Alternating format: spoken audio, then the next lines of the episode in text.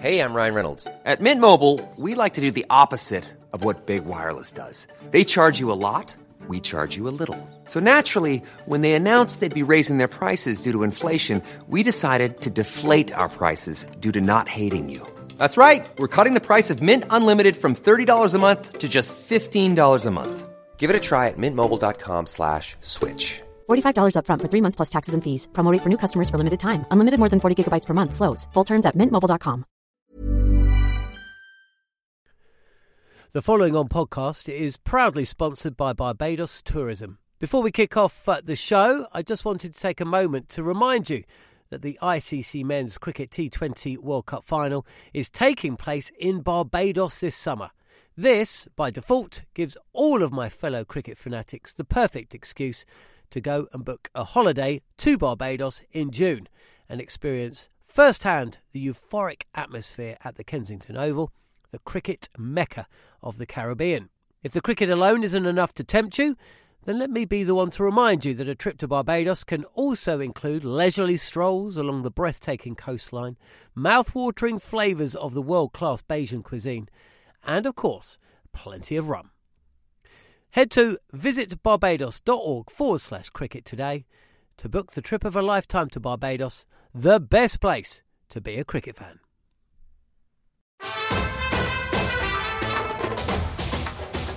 Hello and welcome to Following On, the only place to get daily updates straight from England's tour of Sri Lanka.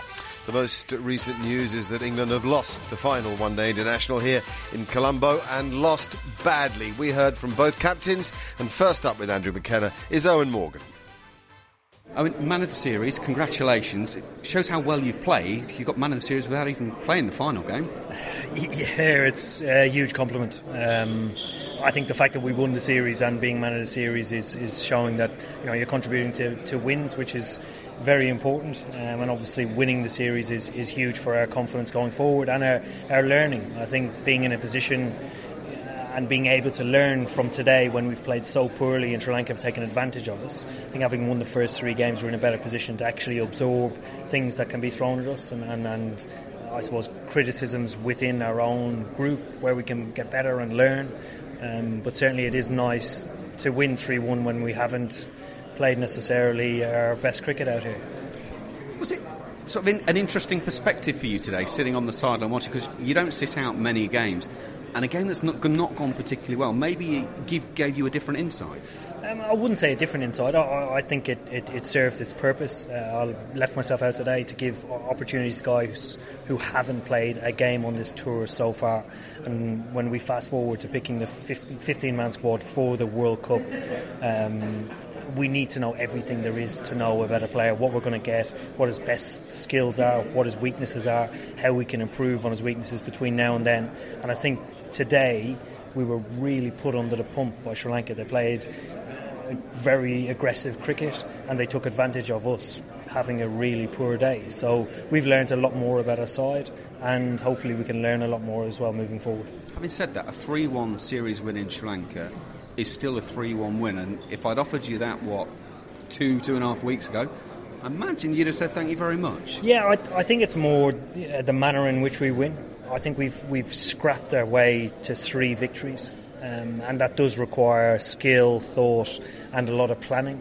Um, the guys have to play reasonably well in order to beat this side. We've shown that today. If you give them an inch, you know, they really did take the game away from us. So it is nice that we've won. We need to continue learning. We haven't played anywhere near our best cricket. I suppose that is a good sign of a, of a, of a strong team when you're not playing your best cricket, but you're, you're winning series.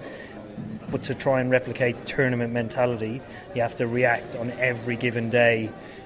You know, your skill might not be there that day. You might be thrown off by something. So how you react to getting yourself over the line on that day is very important. And I think the first three games in particular served us well with you know, a lot of weather around, doing things differently, playing a, a bit of a longer game. Um, so yeah, we, we have learned things. How hard has this series been to play, bearing in mind it, the stop-start nature? I mean, not only from day to day, but in matches as well. I mean, th- that there's so little flow in these games. Yeah, I, I, think it's presented a completely different challenge for us. Um, I mean, when you turn up to the game, you don't even bother looking at the wicket because majority of the time both sides will want to bowl first with the weather around. It's it's more than likely going to be affected uh, by rain, which involves a lot of Duckworth Lewis method, um, which again presents a different challenge for us. We can't just go out and play with the freedom and aggression in which we normally do. There has to be a bit of thought behind it as well. So it is a different challenge. I think the guys have, have coped really well with it, but today is disappointing to end with a lose. So next up is the T20 game at the Premadasa as well. Uh, Sri Lanka have named their squad. There's a couple of new names in there. Obviously, Chris Jordan is around for you guys. But it's such a, a group that's been and around. I would imagine there's not going to be a great deal of tinkering as far as you're concerned. No, I, I don't think there will. Um, this is a, a one-off game in which we want to win, so we'll be feeling our best possible eleven to try and win that game. Um, so yeah, that's yeah. How hard is it, by the way, though, to have just one game? I mean, five one internationals and then one T20. Is there a case for actually saying it, it should be three and three? Because that way, there's a series to it. You know, one standalone game is quite tricky. Yeah, yeah, there is potential for that. Um, between now and next year's World Cup, I'm all for as many 50 over games as we can. If we were leading into a T20 World Cup, I'd be all for playing six T20 games. I think it depends on what's down the line and what the team are planning for. We're planning for the World Cup in 2020 as regards to T20. I think we're lucky that our teams don't change a great deal between 50 over and T20. As you alluded to, Chris Jordan is the only addition to the squad at the moment, so hopefully we'll field a strong enough squad, our teams.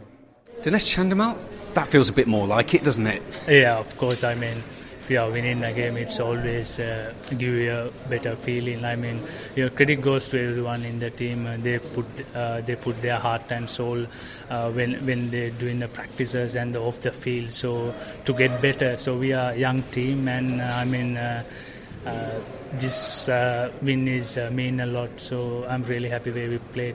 Did we see the real Sri Lanka today? Uh, yeah, that's what I mean. We want to do as a unit, and uh, I mean, as I said uh, before the series start, we mainly concern about our fielding. So you can't control your batting and bowling. So when you can control your fielding, then the uh, batting and bowling will uh, uh, come into place. So I mean, that's what we are doing as a team, and that's I mean, we are keep improving, and um, and, and, also looking forward to. Uh, do our uh, fielding uh, better in the future. You said before the series this is what's going to be a tough one for Sri Lanka against the world number one side. Do you think you've done yourself justice as a team in this series?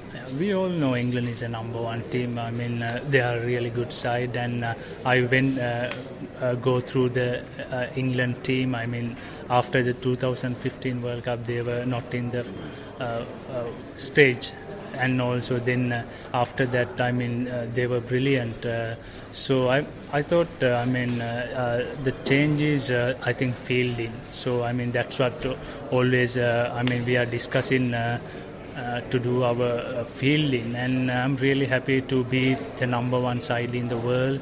I mean so that then we show a lot of characters when we are in the middle, especially Dikka, Sadeera, they put a really good start and that's uh, set the tone. Uh, and after that, Kusal Mendis batted uh, brilliantly. Uh, I mean, uh, yeah, credit goes to uh, everyone in the team and they put a really good show. And is this what you needed going into the T20 game? To, some positivity back around the group again? yeah, of course. I mean, we always talking about in the first game you should uh, play the 100% and win the game, then it will set the tone. And uh, as well as, I mean, in the, uh, I mean, when you come to uh, the last game. So that will uh, set the tone for the up and coming series. And I mean, uh, I mean, guys did their best, and we're looking forward to do well in the T20s and the Tests. Yes, thoughts of both captains and understandably different views of uh, a match that was decidedly one sided. But then again, the series was one sided too, but in England's favour. Darren Gough is with me. Uh, Goughy, firstly, what do we make of, of this game in Colombo? Should we not put too much attention to it, do you think? I don't think so. I think uh, Eoin Morgan did the right thing. He gave his players some game time, the ones who have been out here working hard on tour, bowling a lot of overs in the nets, trying to hit balls in the nets, but there's no substitute for being out in the middle. And the guys were just a little bit undercooked, weren't they? I think it was obvious with a ball with Sam Curran, Mark Wood, and Liam Plunkett all coming in as bowlers uh, for their first game. It, it's it's a difficult thing to do. And Alex Hales, poor lad, uh, gets his opportunity. He's not had much cricket at all, really, until, and from the blast last year uh, with Notts because he chose not to play in the longer form of the game, and, and it showed. The two innings he played, it's been very difficult for him. Well, then shouldn't he be playing first class cricket in England? Hasn't he made a mistake? Of course, he's made a mistake. That's the point. Same as Rashid made a mistake, and Rashid's. Uh, right at that now. He's going to play for Yorkshire next year in four day cricket. Not saying he'll play a lot, but at least he's agreed uh, to play for Yorkshire again next season. I think the biggest learning lesson is, but don't tour Sri Lanka in the rainy season. I think that's been quite obvious uh, statement. Um, every game's been kind of rain affected. England have been dominant in most of the cricket they've played, except here in Colombo, where Sri Lanka absolutely played some wonderful cricket. Let's not get away from it.